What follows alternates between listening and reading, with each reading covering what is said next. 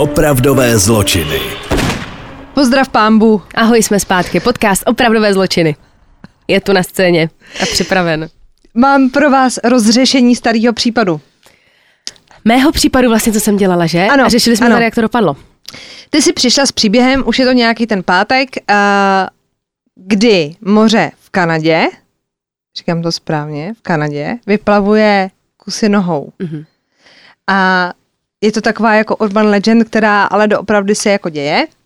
A jednou za čas tam prostě najde nějaký kolemjdoucí nebo plavec prostě nohu, třeba od kotníku níž, i s botou. Jo? Mm-hmm. A tomuhle fenoménu se teda věnovali vědci a rozlouskli to. Co se stalo teda? Je to easy, prosím vás. Takže princip je jednoduchý. Není to o tom, že by mrtvoly přibývaly. Mrtvoly je furt stejně. Lidi se třeba utopí, protože spadnou ze svý jachty, nebo je někdo schodí, nebo se utopí normálně. A principem je ten, že tělo ze své podstaty klesá. Mm-hmm. Než vyplave, tak klesne. Mm-hmm. Než se nafoukneš prostě. No a právě na pobřeží té pláže, kde se vyplavují ty nohy, tak žijou ryby, které rády okusují maso. Ne, nemyslím žraloky, ale prostě má to nějaký jako druhový název, který není podstatný, protože bych ho stejně přečetla špatně. A ty ryby okusují prostě měkký tkáně. Aha. Logicky, tam, kde máš prostě tu stěhoučko, tak tam tě jako obkousnou. No a to tělo má samo o sobě, samozřejmě oni jak to jako koušou, tak dokážou i trošku jako pomoct té kostičce. A ta noha třeba v oblasti toho kotníku je docela křehká, jako tak zlomit si kotník není tak těžký. Mm.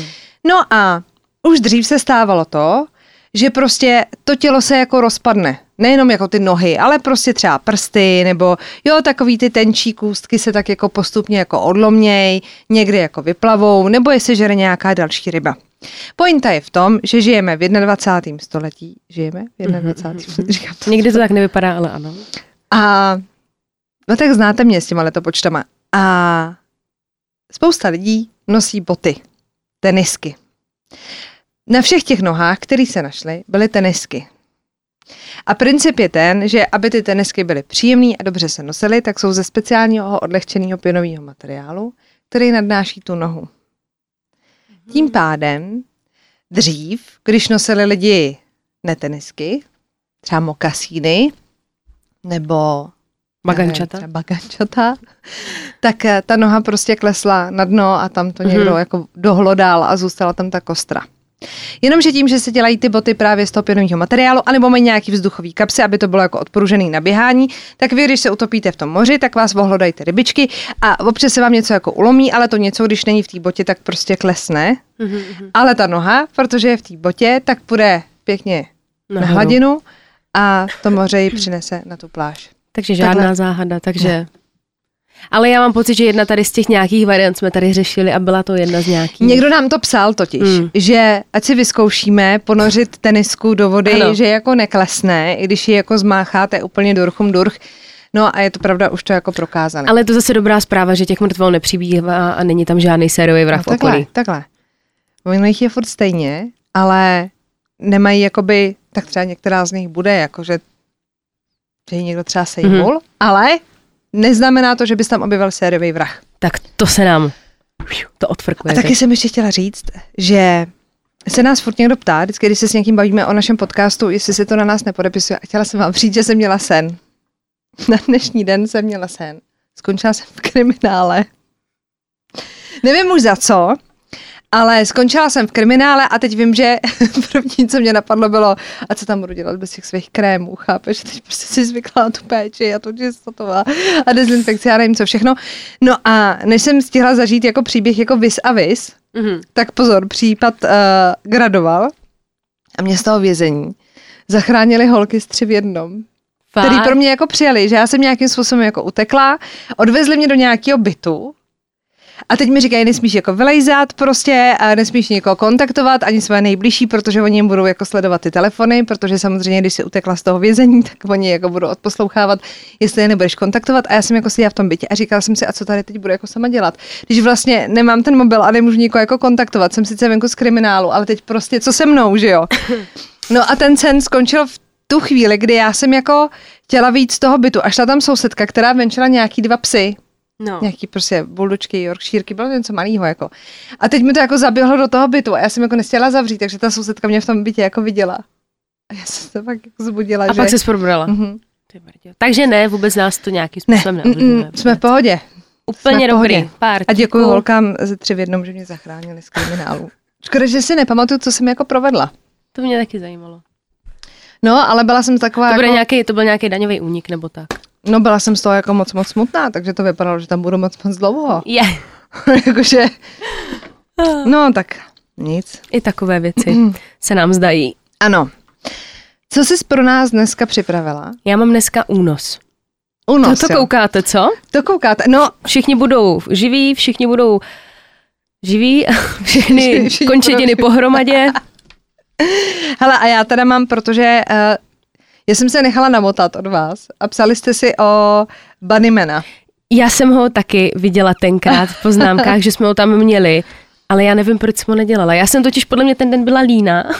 No. A tam se muselo hledat a mi se nechtělo. A já jsem teda jako hledala, ale zjistila jsem, že Bunnyman ve finále je strašně krátkej, takže jsem se rozhodla to pojmout trošku ve větším a mám pro vás takzvaný urban legend. Mm-hmm. Jakože z celého světa. Takže a je tak toho jo. Docela dost. Takže se pohodlně usaďte. Začínáme. Já si to tady srovnám. Uděláš mi klapku? Tak, Bunnyman, jo. Já předpokládám, že vyprávění o Bunnymanovi jste pravděpodobně nikdy neslyšeli. A co když to někdo slyšel? Pokud jo, tak gratuluju. Já o něm nikdy neslyšela. A přesto patří teda mezi oblíbený městský legendy, který si vypráví hlavně lidi ve Spojených státech. Jeho příběh začal na sklonku 70. let a vyprávěl se z generace na generaci, taková ta klasika. Právě v oněch 70. letech byla totiž v lesích mezi městem Clifton a stanicí Fairfax léčebna pro duševně choré. Podle té legendy, to už vyprávím ten příběh, dobře? Ta měla být zrušena a její obyvatele přestěhováni do Lortonské věznice. Je to taky jako zvláštní, že lidi z léčebny budeš stěhovat do věznice, ale dobře. Asi to byly snobiví. A ti klienti. Jak se tomu říká? Pacienti. Pacienti. No nicméně, jako v každém dobrým příběhu se to zvrhlo, takže autobus, který převážel ty nemocný, havaroval cestou. Nebylo to v Halloweenu nebo v nějakém takovém hororu? No jo. To že Michael Myers utekl přece. Ale tady je to teda tak, že budoucí obyvatele věznice se podařilo najít až na jednoho, a to Douglase Griffona. Po něm policie našla jenom řadu napůl snězených a vykuchaných králíků, který pověsil právě z mostu Fairfax Station. Mm-hmm. A i když se policie teda pátrání nechtěla vzdát, tak se jí nepodařilo objevit žádný nový stopy.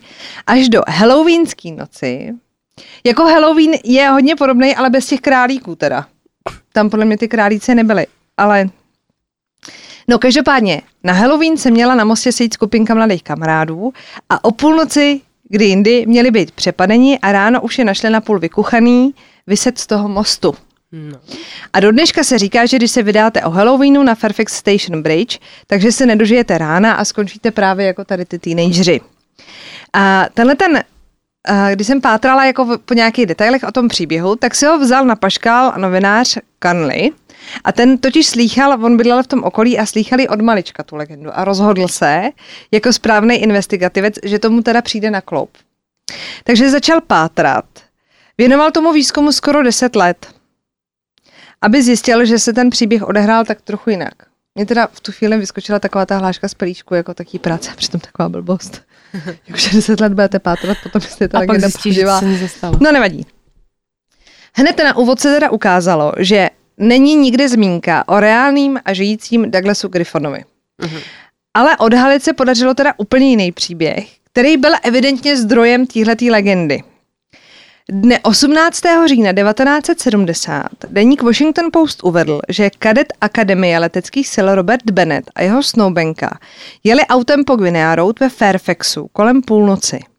Zrovna byli poblíž domů strýce toho Roberta Bennetta, když se najednou na silnici objevil muž v bílém obleku a s králičíma ušima. Začal na dvojici křičet, že jsou na soukromém pozemku, kde nemají co dělat. Hodil po nich sekerou, kterou zasáhl přední okno auta. Nikdo naštěstí teda nebyl zraněný. O 14 dní později má Washington Post opět námět na článek. 31. října zmiňuje Bunnymana v akci asi jen blok od toho prvního setkání s těma snoubencema, Paul Phillips, což byl člen ochranky, který zahlédl před prázdným domem na prodej muže v bílým se sekerou v ruce. Na hlavě měl něco, co připomínalo králičí uši. Když na něj křiknul, co tam dělá, tak ten chlapík, že se začal jako pohupovat na zápraží, že se jako pověsil na nějaký trám a začal na něj jako křičet, že když ho nenechají být, takže jim rozbije tou sekerou hlavu. On ten incident samozřejmě nahlásil a ten novinář Kanly, když potom jako pátral, tak se rozhodl jít přímo ke zdroji a zabrousil i do policejních archivů. Tam našel nahlášená setkání právě teda s mužem v převleku bílého králíka. Ale policie později případ odložila, protože kromě očitých svědectví neměla žádný další důkaz, který by jako vedl k odhalení toho Bunnymana.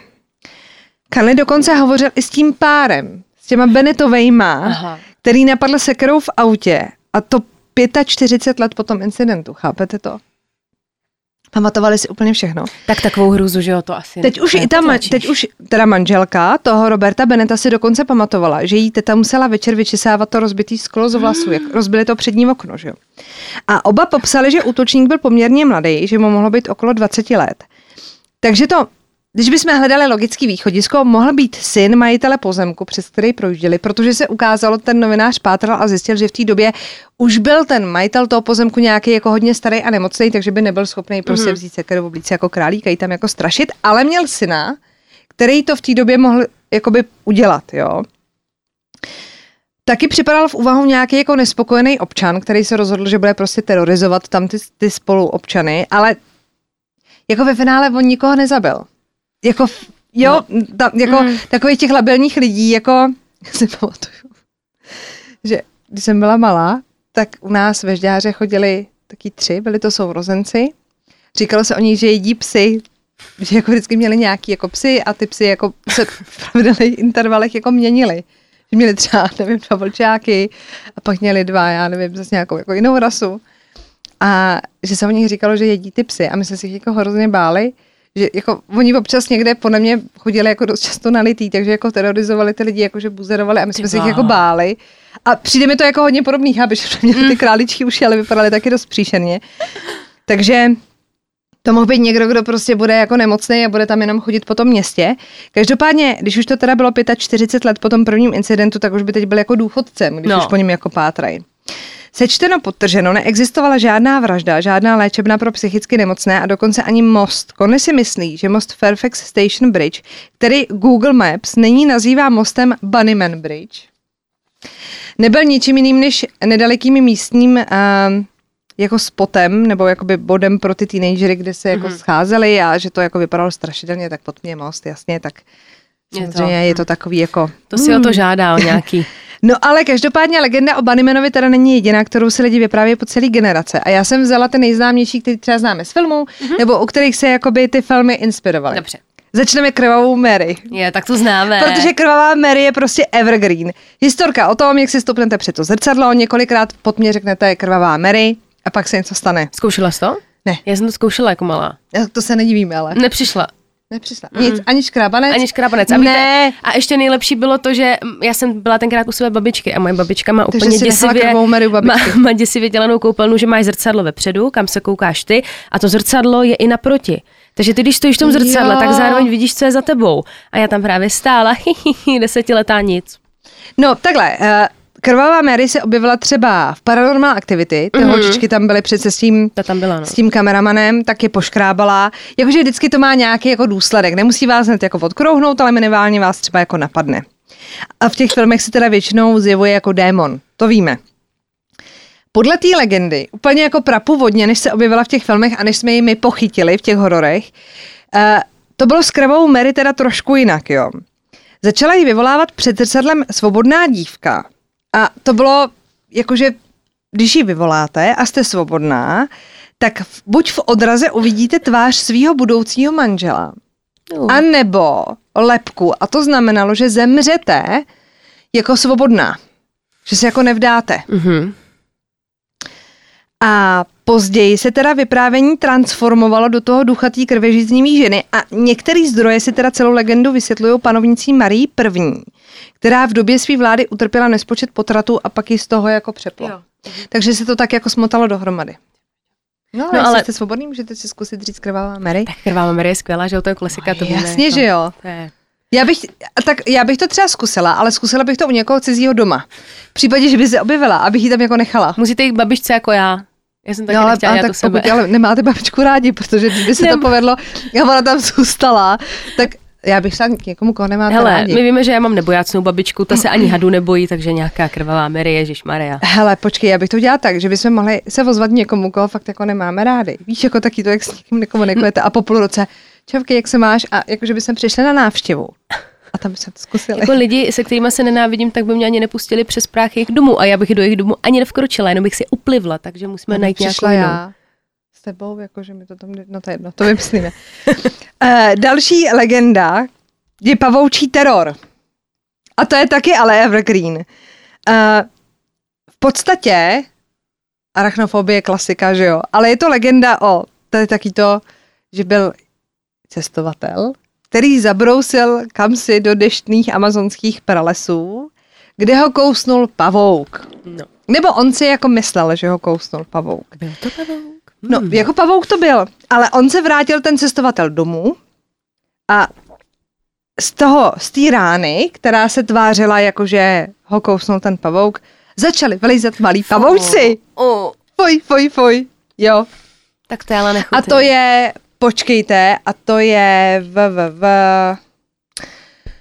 Scary Stories to Tell se to jmenuje. A já nevím, se v češtině. Ten horor z loňska. Scary Stories to Tell, podle mě.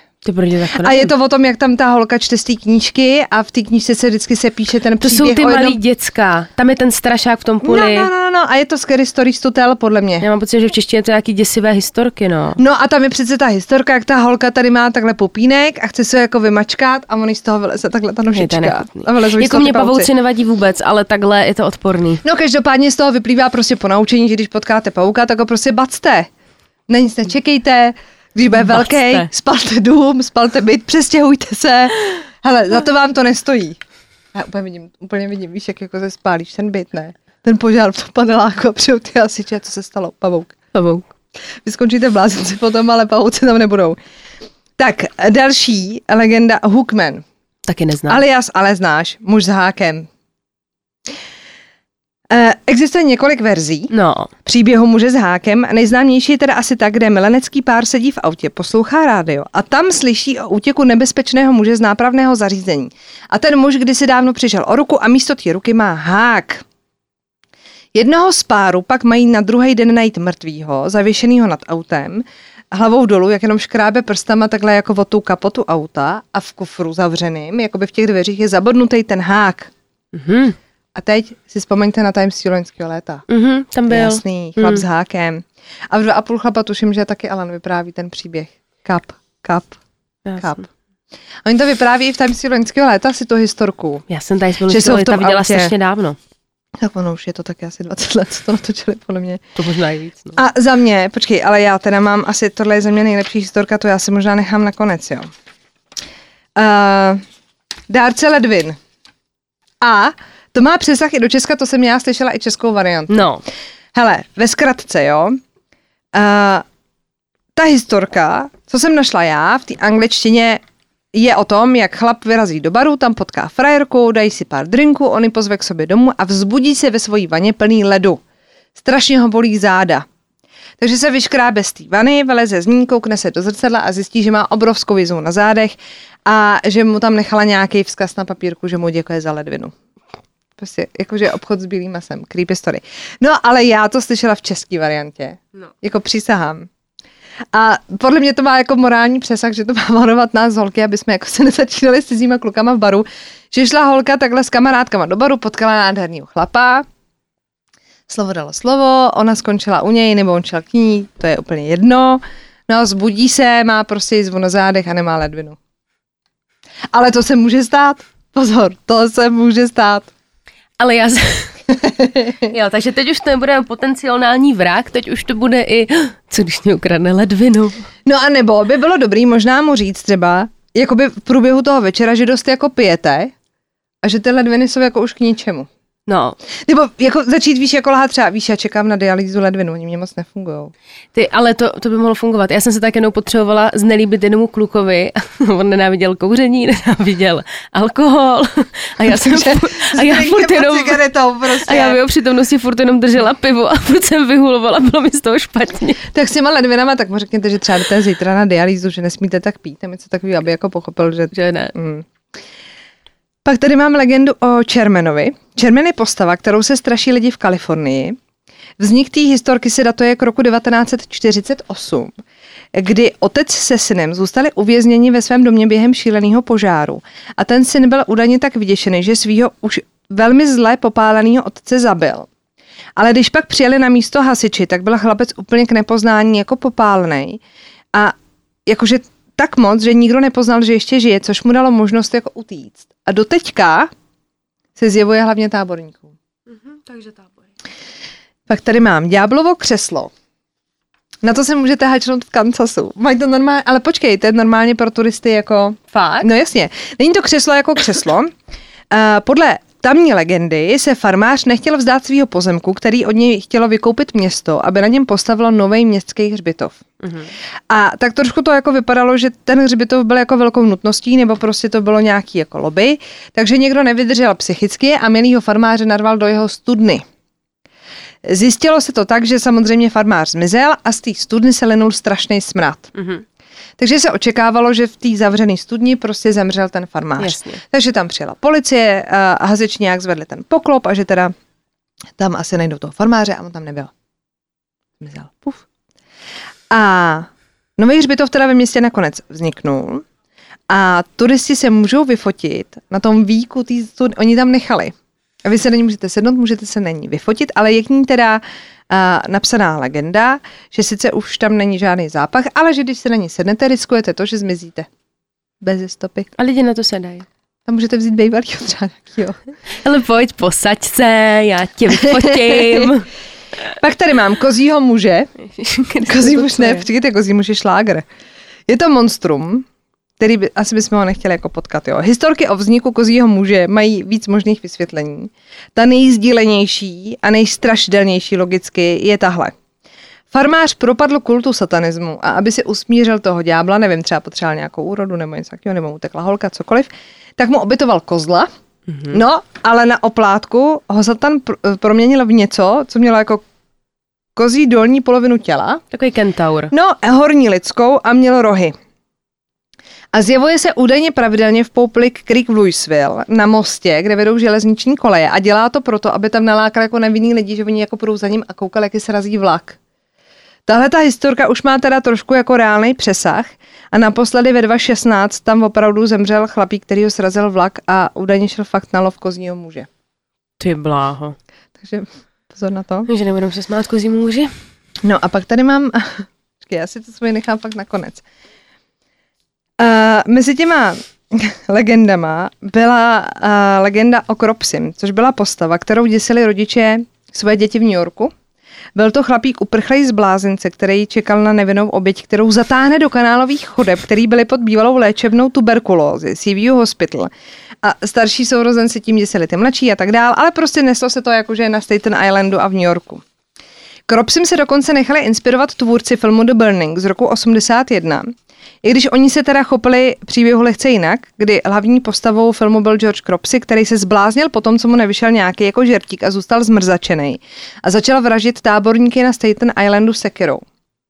Jenže, tady ta legenda končí, jo, ale já jsem zjistila, že k tomu Cropsimu v podstatě máme reálně lidskýho dvojníka, protože jsem našla, přátelé, a teď už jsme v opravdovém zločinu. Příběh z 80. let, a ten je teda opravdový, jo. Kdy se teda legendou o Cropsim evidentně inspiroval André Rand. Ten pracoval jako vrátný ve Willowbrook State School na Staten Islandu, kde teda žili děti s různýma poruchama psychickýma, anebo děti, který prostě opustili rodiče. No a ani tam se jim teda nedostalo úplně pochopení nebo vlídního zacházení. Od 70. let až do roku 1987 tam zažívaly děti peklo na zemi. Byly tam hrozný podmínky na žití, že jich tam bylo jako hrozně moc, takže ani prostor, ani hygiena, nic, byly bytí a sexuálně zneužívaní. A navíc se místní personál v rámci výzkumu léčby žloutenky rozhodl provádět testy přímo na těch dětech. Takže je tou hepatitidou cíleně nakazili.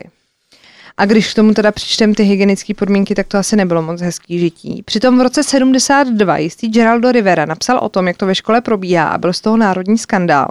A přesto všechno byla škola zavřená až o 15 let později. A teď se dostáváme k tomu reálnému Cropsimu. Právě v roce 87 byl zatčen jistý André Rand, který teda dělal celou tu dobu vrátního a školníka v té škole. No. Byl zatčený v souvislosti se zmizením Jennifer Schweigerové, 12-letý dívky s Downovým syndromem. V té době byl Rand bezdomová a žil v provizorním kempu v areálu opuštěné školy. A teď pozor, nedaleko zříceniny Seaview Hospital, která byla spojená právě s tou legendou o Cropsim. Asi po měsíci našli vyšetřovatele její tělo v mělkém hrobě přímo ve školním areálu. A Rand byl obviněn z vraždy. Nicméně on toho měl na triku v té době trošku víc, jak se zjistilo, že v roce 1969 byl odsouzen k 16 měsícům vězení za pokus o sexuální útok na 9letého mladíka. V roce 1983 skončil za mřížemi znovu, po tom, co unesl autobus plný dětí a odvezl je na letiště. A nesmíme zapomenout taky na obvinění ze zmizení 4 dětí ze Staten Islandu. Alice Pereira, což byla 5letá holčička, která zmizela v roce 72. Holien Hudges, což byla 7letá dívka, která zmizela v roce 81 a byla naposledy spatřena právě s Randem v den jejího zmizení. Na jeho triko pak policie připisovala taky zmizení 11letého Tyahisa Jacksona, který zmizel v roce 83, a Hanka Jefforia, kterýmu bylo 22 a trpěl mentálním postižením. Což přesně odpovídá té legendě, že on se jako odchytává ty děti a někam je odvádí. Já spíš nedokážu pochopit, že takový člověk pak dělal na vrátnici, kde vůbec jsou děti. Vůbec nevím. Policii se každopádně nepodařilo dát dohromady důkazy, aby ho jako spojila s těma unosama. I když jim bylo jasný, že za to jako může, tak nebyly přímý důkazy, takže za to nemohl být odsouzený a nemohli ho za to tím pádem jakoby úplně v prvopočátku obvinit. Těla se dodnes nenašla.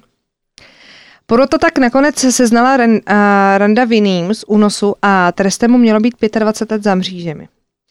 Zajímavý je, že Rand měl nárok na podmíněný propuštění v roce 2008. Ale v roce 2004 si pustil pusu na špacíryho spoluvězeň, který mu se Rand svěřoval, a on si všechno zaznamenával. Díky tomu vyšlo najevo, že Rand má prsty ve zmizení Holly Ann Hudgesový, o kterých jsem mluvila. A byl tak usvědčen z dalšího únosu s trestem 25 let. A podmínečně může být propuštěn v roce 2037, kdy mu bude 93 let. Ty bláho. Že oni si vždycky tak pustí pusu na špacír těm spoluvězním, že? Jako takhle, oni asi jenom hledali nějakou záminku, na kterou by ho jako dostali. Ono asi, když víš, že to ten člověk udělal a nemáš jenom jakoby přímý důkazy, tak tě to musí hrozně štvát, že jo? To je prostě... Že víš, že je vinej, ty brďo. Takže nevím, jestli se inspiroval tou legendou, nebo jak ale to jako vzniklo, ale sedí to nějak creepy. Moc, ale nedokážu si představit, že by mě moje rodiče, jako že jo, tak my tady máme co, nějaký klekánice, nějaký skřítky, ale... Jakože by mě naši strašili nějakým magorem z psychiatrické léčebny, který mě unese do nějakého podzemí, do nějakých kanálu. Jako, u nás jich jako moc není a je to takový jako... No, tak čím se straší u nás, čím se strašili? No ale my jsme to tady přece už jednou měli a měli jsme tady Branišovský les nebo nějaký strašení jako na hradech, ale reálně tady jako... Ale jakože reálně, jako když, co říkali rodiče, tak rodiče říkali, že si pro tebe přijde klekánice. No nejlepší je najít nějakého místního magora, který chodí jako... To je nejlepší, no. A tím jako že... strašit ty děti, že vás jako ukradne a sní vás jako svýho psa. Je to se dá. No ne, a tak celkově tady u nás těch lidí jako, nebo... Zrovna včera jsem koukala, to mimochodem je doporučení, na Samovi synové. Už jste to dokoukali, nebo ne? Ještě ne. Takže žádný spoilery. Ne. Samova syna my jsme tady řešili. Dořešili jsme ho, zjistili jsme motiv, zjistili jsme, co proved.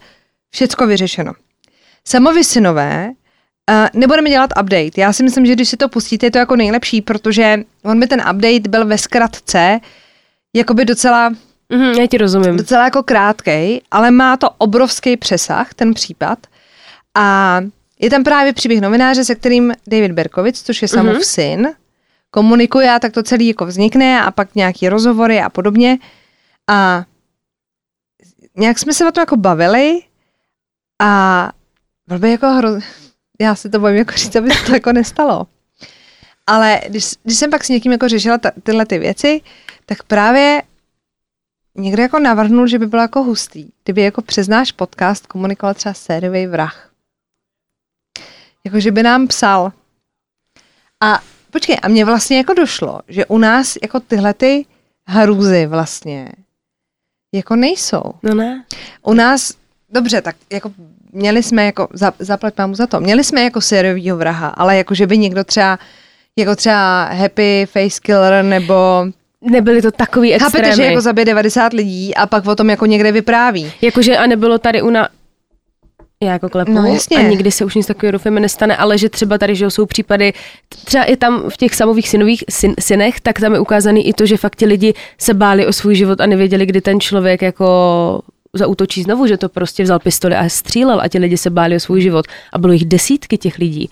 A to my tady jako v Čechách jsme vlastně jako... No ne, zaplať mámu za to. Já si to vždycky vážím, žádný tornáda, žádný zemětřesení, nic. Žraloci, hadi, nada. No a je hrozně hezký, když nás pak označila nějaká slečna na TikToku, jakože když mě zabijou, povolejte tyhle ty dvě ženy, my samozřejmě strašně rádi pomůžeme, ale bude to na úkor toho, že prosím vás, jestli nás chcete takhle zaměstnávat, hele, my jsme pro každou špatnost, jo, ale uvědomte si, že pak nebude čas na to natáčení. Už teď nás dělí podle mě jedna mrtvice od toho, ano, jedna mrtvice. Aby jsme skončili někde jako v léčebně v kroužku, kde se budeme učit odvykat si prostě od sociálních sítí a od případů a od toho, že točit, psát, točit, zjišťovat, dělat si poznámky, psát. Takže jako rádi bychom, ale není na to už moc jako prostor. Takže asi ten tak mimochodem. Tak a já teda, než se prohodíme, tak vám řeknu svůj nejoblíbenější. Je to poslední, co to se jo, a to mě totiž, a je to krátké a strašně to baví. Tento příběh se jmenuje Olíznutá ruka. No. Hustý, co? Takže. A já jsem se to dala, tady už to mám. Tenhle ten příběh začíná, teď si do toho musíte vžít, posaď se. Já potřebuji, abyste si pro to udělali, jestli řídíte, tak, no dobře, tak zpomalte. Ke krajnici. Ano, jakože abyste si udělali atmosféru a vžili se do toho příběhu, jo.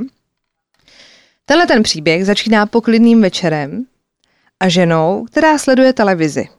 Je sama doma, jenom se svým psem. V některé verzi se teda jedná o mladou dívku, v jiný zase o paní v důchodovém věku, ale ten věk pro ten příběh ve finále jako nehraje žádnou roli. V průběhu toho večera, kdy teda kouká paní na tu televizi, tak slyší kapání. Někde prostě v tom bytě. A říká si, no tak mi někde kape kohoutek, jakoby nebudu to řešit. Ani se jako nebojí, protože přece jenom má doma toho psa a ten pes logicky, kdyby tam třeba se někdo bloupal nebo se dělo něco nečestného, tak začne štěkat. Je to pes. Mm-hmm.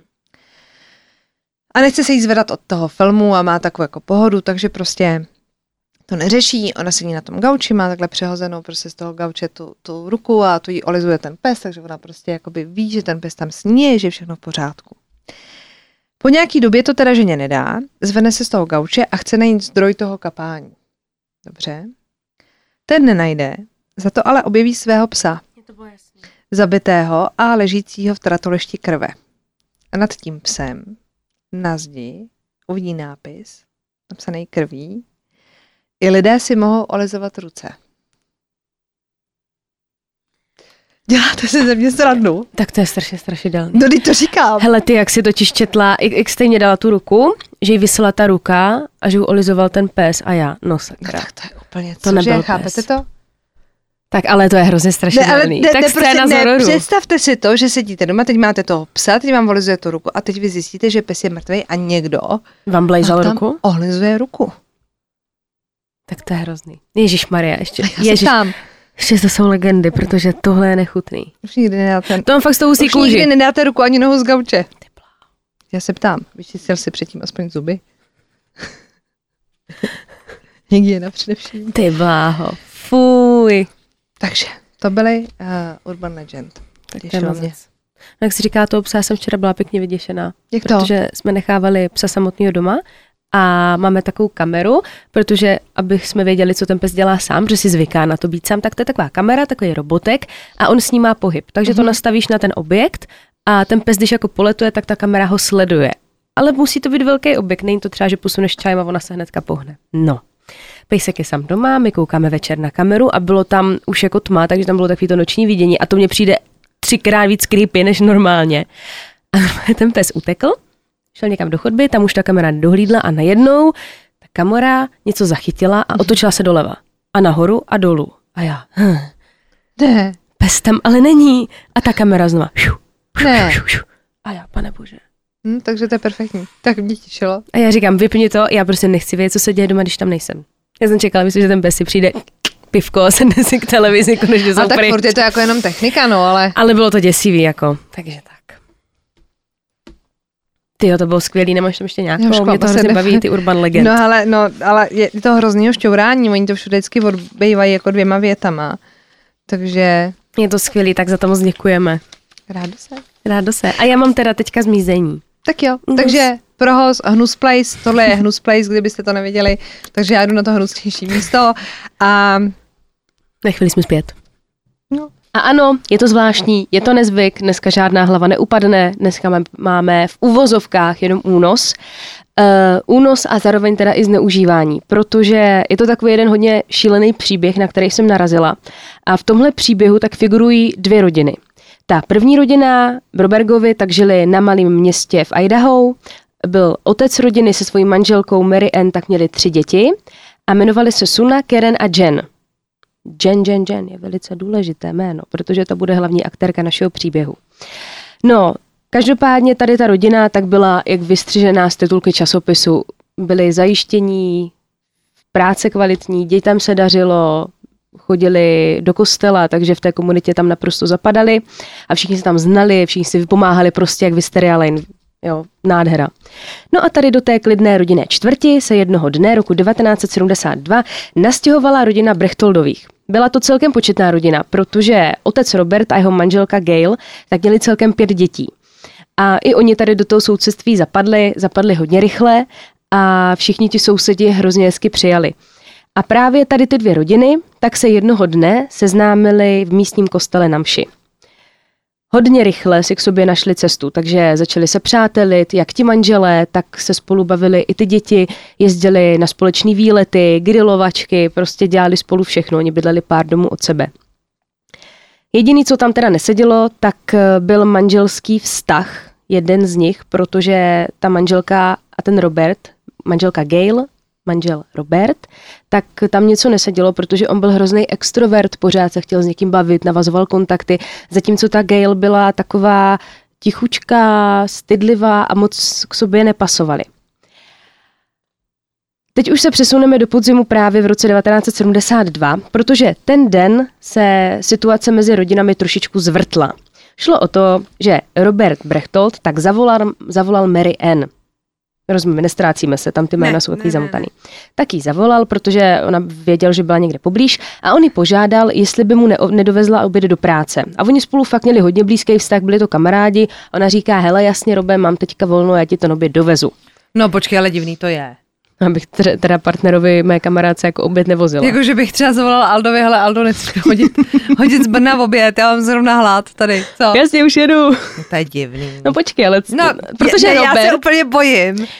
Já už je vidím všechny na jedné hromadě někde. Byly zatím trošku nekalosti, protože ona teda tam dojela, ale o papání úplně nešlo, protože ten Robert jí začal říkat, v podstatě jí sváděl. Začali říkat, a ty tvoje nohy. Takže je to prasa. A ty tvoje prsa, ten tvůj zadek. No a on byl, mně se nelíbil, ale byl prý jako hrozně charismatický a tím, že uměl jako dobře vystupovat a mluvit, tak ty ženský dokázal prostě nějakým způsobem omámit. A samozřejmě tady to lichocení se Marian samozřejmě líbilo. A v ten moment začali mít takový malinký románek. Ten úplně vygradoval, když jednou v rámci nějakých záležitostí ohledně toho kostela, tak odjeli spolu sami do Utahu. Tam se spolu vyspali. Prasák Robert získal. Spali spolu. Jenže tady ten sex, tak to pěkně zavařil, protože oni, když se vrátili domů, tak ta Mary Ann to byla jako strašně zmatená. Oni se dohodli, že hele, jako by se nic nestalo, pojedeme v tom prostě dál, ale musíme to udržet pod pokličkou, ale ona, ta Mary Ann... Jakože bude sex i dál? Bude sex. Ale Mary Ann chtěla sex. No, jenže Mary Ann prostě byla z toho špatná, protože máš několik let manžela, máš tam 3 děti, najednou přijde nějaký Robert, máš s ním sex a nevíš, co dělat. Už to nechám tak. A teď pozor. Jestli si myslíš, že je Rob prasák, chyba lávky. On je mnohem větší prasák, než si myslíte, protože se nadechnu. Šel jednou na procházku s tím manželem od té Mary Ann. Jo, a teď šli po nějaké jako cestičce lesní a on si mu začal stěžovat. Ten Robert říká, hele, ta moje žena, ta právě ta Gail, která byla taková jako zakřiknutá, říká, je to prostě na prd, ona se mnou nemá žádnej sex. A je to prostě strašná nuda s ní. A teď si tam jako stěžovala, říká, já jsem tak frustrovaný, já jsem z toho tak vypruzený. A teď začali jako forkovat, jak třeba forkujeme my holky, že když máš nepovedený vztahy, tak řekneš takový to, já na to kašla, budu lesba, budeme spolu. Víš, jak si ty kamarádky řeknou. A oni si tohle začali hoši říkat na té procházce. Počkej, tak já čekala jako výměnu manželek a oni se rozhodli, že budou mít sex spolu, jo. A on, ten Robert, začal jako si z toho dělat jako srandu, že ty bláho, tak snad měl tady přeblav než ty, ne? A furt to bylo v nějaké jako srandě. A neptejte se mě, jak se to stalo, ale opravdu ten otec, manžel té Mary Ann, uspokojil toho Roberta. Takže si vem, že ten Robert měl poměr jak s manželem, tak s manželkou a ti dva mezi sebou o tom vůbec nevěděli. Počkej, ale tomu se říká win-win. Toto je jako win-win, ale jako Robert, teda myslel hodně dopředu. A tohle pak bude mít hrozný dopad na celý ten případ. Takže taťka, poklek, víme. Poklek, bože. Já se do toho zavotala. Já si jako omlouvám, jo, ale mně to přijde jako hrozně zvrhlý tady tohle. Ještě k tomu, víš co, že kdyby byl na obě pohlaví, jasně, a tam třeba měl holku a tam měl nějakýho chlapa, OK, ale přece je už jenom to, že podvádíš svoji manželku s kamarádem, je divný, a ještě s kamarádkou a Hmm. Ale tak, no. Ne, to nemá rozumný. To je prostě skvělý příběh. To je skvělý příběh. No, teďka, proč to dělala? Tak, teď nám ten úsměv trošku klesne. Protože Robert měl zálusk na jejich 12-letou dceru Jen. Chtěl se k obou dostat co nejblíž, aby si nakonec mohl získat tu dceru. To se mu opravdu povedlo a on se postupem času stal jako takový druhý tatínek pro tu holčičku. A mně to teda upřímně přišlo chvilkama trošičku zvrhlý, protože každý máme, že naše rodiče, že ho mají nějaký kamarády a mám s nima vztah, jak by to byl fakt moje strejda, moje teta pokrevní. Ale aby si mě třeba kamarád od mých rodičů ve 12 jako bral třeba 3krát do týdne, jezdil se mnou sám na výlety, jako asi by se naši píděli, co se mnou dělá. No počkej, a musíš kvůli tomu spát jako s jeho rodičema oběma? No počkej, já jsem si úplně říkala přesně to, co ty, ale chlap. Co to je jako zamyšlení? Jako no počkej si, to má opět máš ústění. Prostě sex s oběma jejíma rodičema. On to má všechno propočítaný. Takže pozor, holčičku začal brát na výlety, kupovali dárky, podobné věci. Ona ho začala mít vážně ráda, on jí taky. Všechno bylo v pohodě, byl to takový jako druhej taťka a hlavně všichni mezi sebou měli jako důvěru, protože se znali a věděli, tak on by nikdy naší dceři neublížil. Šel na to opravdu pomaličku, ale pořádně. Třeba v tom slova smyslu, že ta Jen měla pokojíček se svojí sestrou. Jenže to se Robertovi nelíbilo, protože on s tou holčičkou chtěl být třeba po čase sám. Tak přišel k ním domů a říká: "Hele, mám plán. Chudák Jen má pokoj se svojí sestrou, tak aby měla soukromí, už je 12. Co kdyby jsme ten pokoj přepažili? Já vám s tím pomůžu, já tu zeď postavím." A rodiče: "Ty brďo, dobrý nápad, holky budou mít soukromí." Tak bodej by mu to neodkývali, když s ním oba spali. No, to je ono, počkej si. Takže se to postavilo, takže si pomaličku připravoval ten svůj plán. Postupem času se ale začaly objevovat zvláštní momenty. Jako já jsem se dočetla, že oni měli nějakou jako přespávačku na zahradě. A ráno se ta Jen zbudila a měla kalhotky u kotníků a vedle ní ležel ten Robert a držel ji. A tady ta holčina se zbudila a ve 12 jako už jako tušíš, třeba v 8 letech to dítě podle mě vůbec neví, co se děje, ale v těch 12 už můžeš tak trošičku jako co se děje.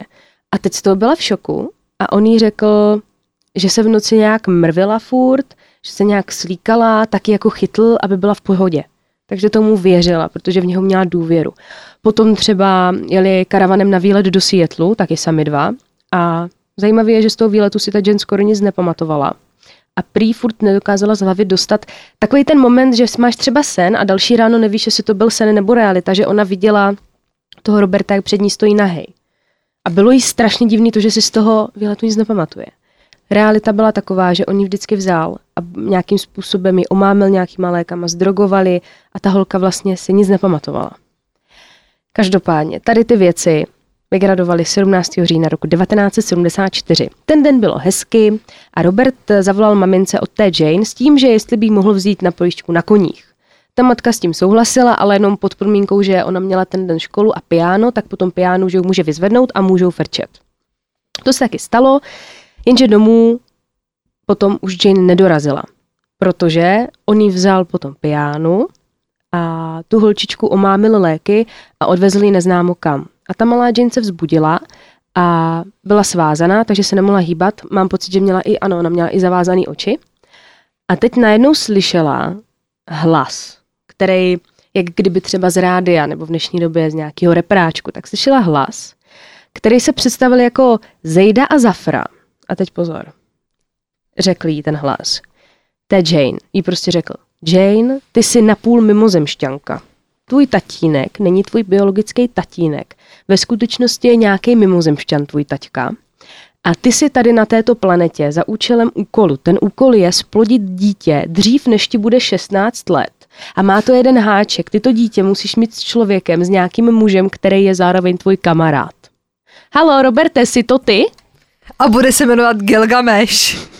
Co to je za příběh? A no počkej, já jsem tomu taky nezakojí. To je další urban legend, tohle. Oh my god. Takže tak. Podle všeho byla zase opět jako nějak mimo, ona pak upadla do bezvědomí tady po tom, co slyšela tady tu nahrávku, nebo to, jak na ní někdo mluví. A vzbudila se pak a už nebyla svázaná, neměla zakrytý oči, takže vstala a viděla, že na zemi leží pořezaný Robert od krve. Ona k němu přiběhla, lekla se, že je mrtvej, probrala ho.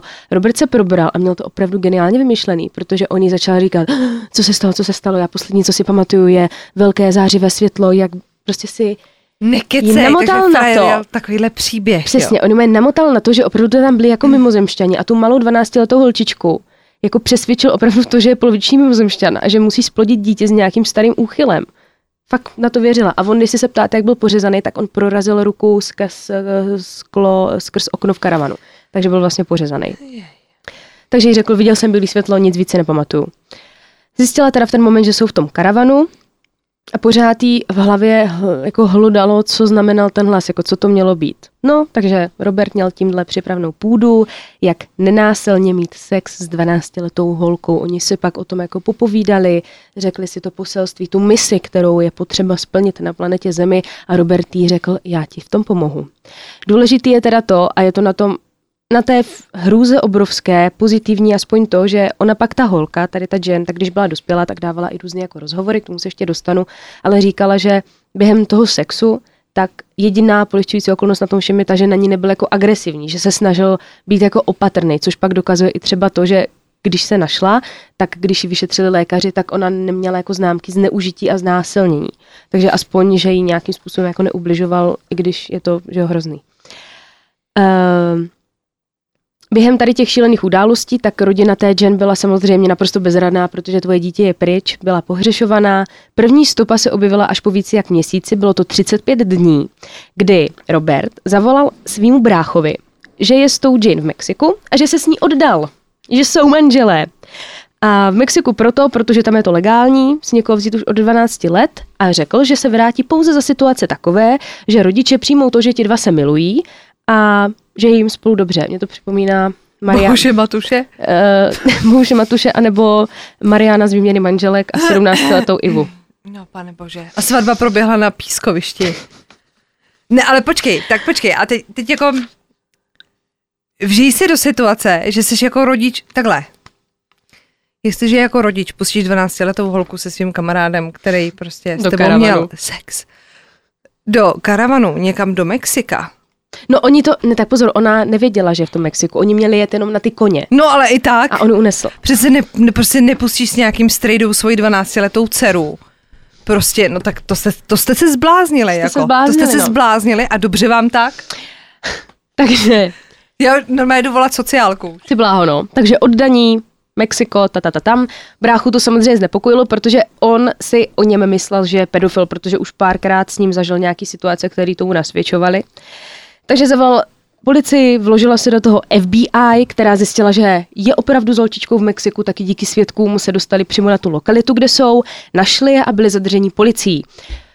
Během toho Robert donutil tu Jen, aby mlčela o celé mimozemské misi. Jen to dodržela. A nejhorší na tom je to, že on jí vyhrožoval. On jí vyhrožoval, že třeba když to řekne, tak její sestra Karen ostlepne. Nebo že mimozemšťani nechají zmizet jeho tatínka. A když jsi 12-letý dítě, tak to bereš sakra vážně, že jo? Takže opravdu nic neřekla. Když si ti rodiče pro ní přijeli, zjistili, že je opravdu vdaná, takže se začala řešit okamžitě rozvod. A už jsem teda zmiňovala to, že ji vyšetřil ten doktor, kde se zjistilo, že neměla žádný ty známky sexuálního násilí. Každopádně ten Robert byl obviněn z únosu. Mezitím se vrátila ta Jen zpátky domů, snažila se nějakým způsobem zase fungovat, ale ona měla uvnitř hrozný strach a hrozně bojovala s tím, že ona nedokončila tu misi. Ono je to hrozný, jo, ale ona chudinka malinka fakt žila v tom, že je tady z nějakého důvodu, že je opravdu polumimozemšťan a musí to prostě dokončit. Ty rodiny se teda samozřejmě přestaly stýkat, přestaly se bavit, i policie jim to doporučila. Ale v prosinci roku 1974 tak přišla k ním domů Gail, to byla ta manželka toho Roberta, a přišla s tím, že chce, aby stáhli veškerá obvinění. A teď samozřejmě rodina se zbláznila. Ten nám držel holku tady měsíc někde v Mexiku a my stáhneme obvinění. A ona, taky si nestáhnete, tak já prásknu, že vy dva chlapi jste spolu něco měli. A to by se nelíbilo, protože samozřejmě v 70. letech navíc jste křesťan, to bylo jako nemyslitelný. Bylo nemyslitelný, takže stáhli obvinění. A na to milý Robert myslel hned od začátku, když šel pokleknout do lesíka s taťkem. Ten na to myslel celou dobu. Takže to je Robert odpověď. Robert je koumák, takže to obvinění stáhli. Ta policie to absolutně jako nechápala, ale neptáš se, jo. Robert ale poté Jane pořád strašně toužil, on ji pronásledoval, posílal jí psaníčka a teď to nastane. Ta Jen se vlastně do něho začala zamilovávat taky. A viděla jsem s ní rozhovor a já tady mám přímo věc teda, co ona řekla, že už jsem ho neměla ráda jako otce, ale jako partnera. Strašně jsem ho milovala tak moc, že jsem tak už nikoho nikdy v životě nemilovala.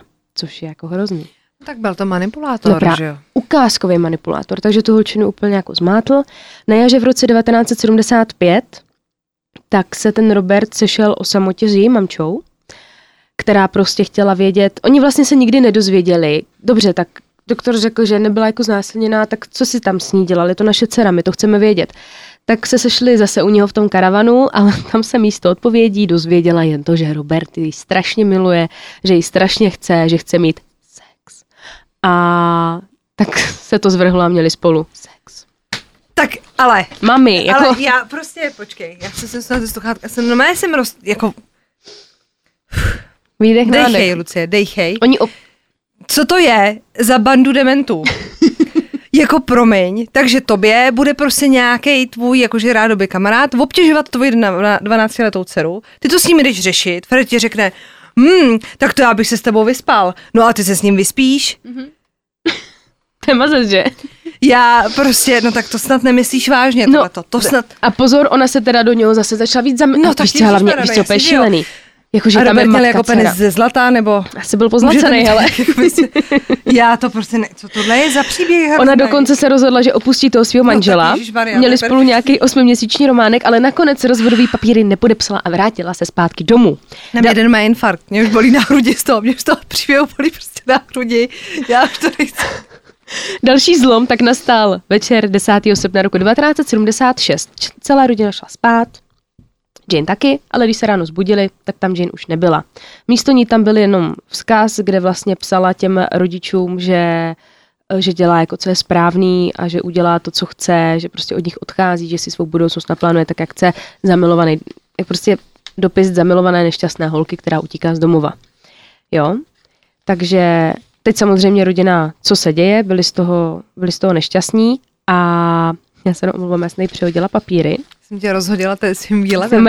Počkej, jak si mám zpátky ty sluchátka, přestanu být hysterická. To jo, a oni tam ona v tom dopise tvrdila těm rodičům, že dokud ji prostě nepřijmou taková, jaká je, tak se domů nikdy nevrátí. Pátralo se po ní, nikdo o ní nic nevěděl. Samozřejmě v roli, teda možnost byl taky Robert, který jim ho znovu unést. Udělali dokonce u něho domovní prohlídku v listopadu a tam se našlo spoustu fotek té Jen. Jakože ale to byl nový chrám, to byl chrám, to byly plakáty, velký fotky. Jako fakt, když je v těch hororech, že, nebo v těch kriminálkách, že jsi jako magor a máš tam prostě svatyni. Má svatyně Jane, jako. Ale nenašla se tam. Taky tvrdil, že s ní není jako v kontaktu, takže ta policie proti němu nic neměla, tak šli pátrat dál. Ovšem pár dní na to se po dlouhé době, a teď si myslím, že ona se ztratila 10. srpna, nebo 11. srpna, tak už nebyla doma a ona se ozvala až v listopadu. Takže ta rodina celou tu dobu nevěděla, co s tou holčičkou je.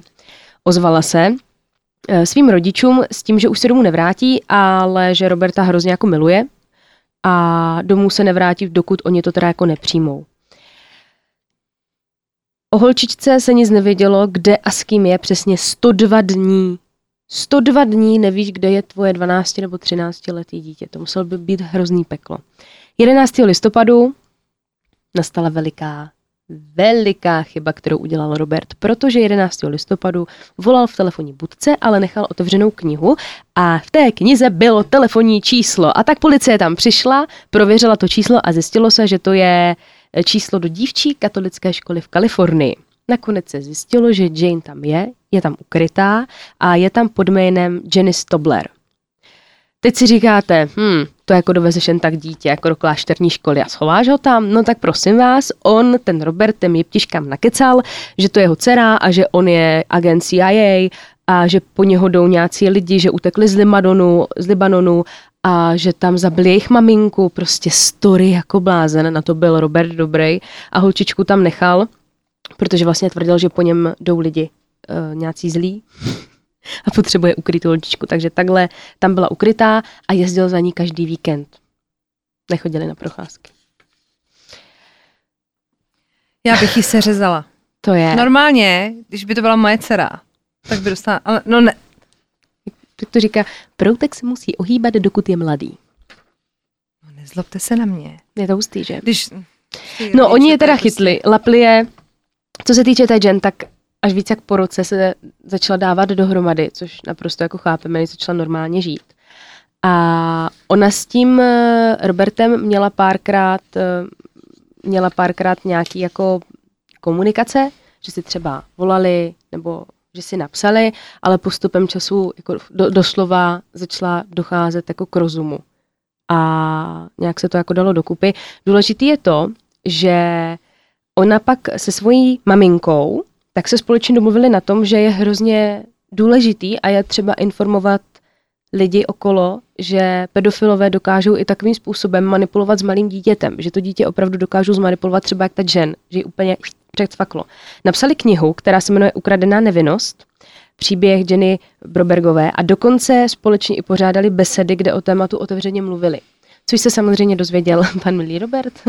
Robertovi se to nelíbilo a oni pak nastal nějaký jako soud, že on tvrdil, že ty rodiče mu prý dceru půjčovali výměnou za sexuální styk s ním, prostě jako šílenosti. V roce 2004 tak byl soud a za 3 těžké zločiny a 2 přestupky tak byl odsouzen, ale do cely nikdy nezasedl, protože spolikal prášky a zabil se.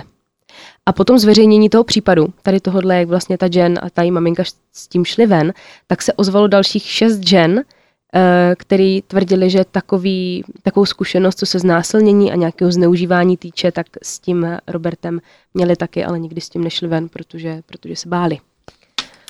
Jako primárně by bylo dobrý, kdyby se ta rodina místo toho, že se jako dohodnou, že nebude Jane spát s Robertem, takže s ním nebudou spát nikdo. Bylo by to fajn. Tím bych jako začala, že by bylo dobrý, jakože jako chápete, že s tím Fredem spala celá ta rodina. Ježiši Krista, no jo. Tak to je jako... A nemůžeš nadávat se říct, že s ním spí, když ty s ním spíš a tvůj a taťka s ním spí. Jako taťka je dobrý. Těžko jako budeš jako... No jako je to šílený, že takové věci se dějí. Počkejte, ale chtěla jsem vám říct příběh mojí kamarádky, na který jsem si vzpomněla, když jsi si říkala, že on byl jako manipulátor, že moje kamarádka takhle potkala chlapce. A chlapec byl hrozně tajemný. Já nevím, když se potkali, jestli to byl nějaký Tinder nebo něco takového. A on jí napřed tvrdil, že je jako agent. Takže počkejte, asi ne, tak nestvrdil. To je začátek každého dobrýho příběhu, že je Fred agent, ne? A on teda jakože byl taky jako tajemnej a tak, pak z něj jako vylezlo, že vlastně je nějaký ne agent, ale přišla s tím, že je to velvyslanec, což jako furt jako ještě dobrý. A ve finále se ukázalo, že to je řidič velvyslance. A on totiž jako jezdil károu, super a tak, a neměl jako úplně tolik času a mizel do zahraničí a byl takový jako nevyspytatelný a podobně. A skončil ten příběh tím, že teda z toho agenta potažmo velvyslance se stal teda ten řidič a nakonec se ozvala tý mojí kamarádce jeho manželka. Že ne každý agent je agent. Ale mně se takhle jednou stalo. Tak 4 roky zpátky, no to ne, 3, nějak tak. Tak jsme byli s holkama v baru a byl tam nějaký kluk, který byl jako v sáčku, byl jako tak jako oblečený a furt tam něco jako kupoval, dělal jako machry a to.